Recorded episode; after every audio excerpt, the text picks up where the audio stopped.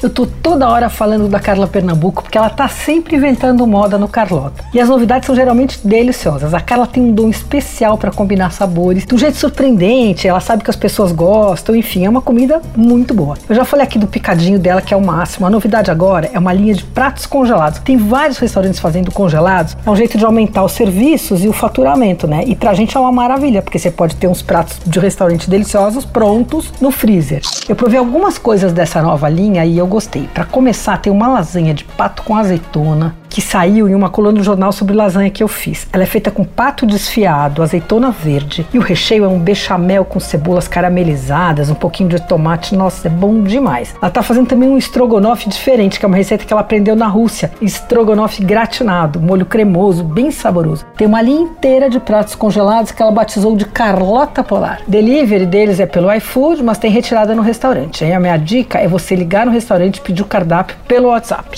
Você ouviu Por Aí. Dicas para comer bem com Patrícia Ferraz.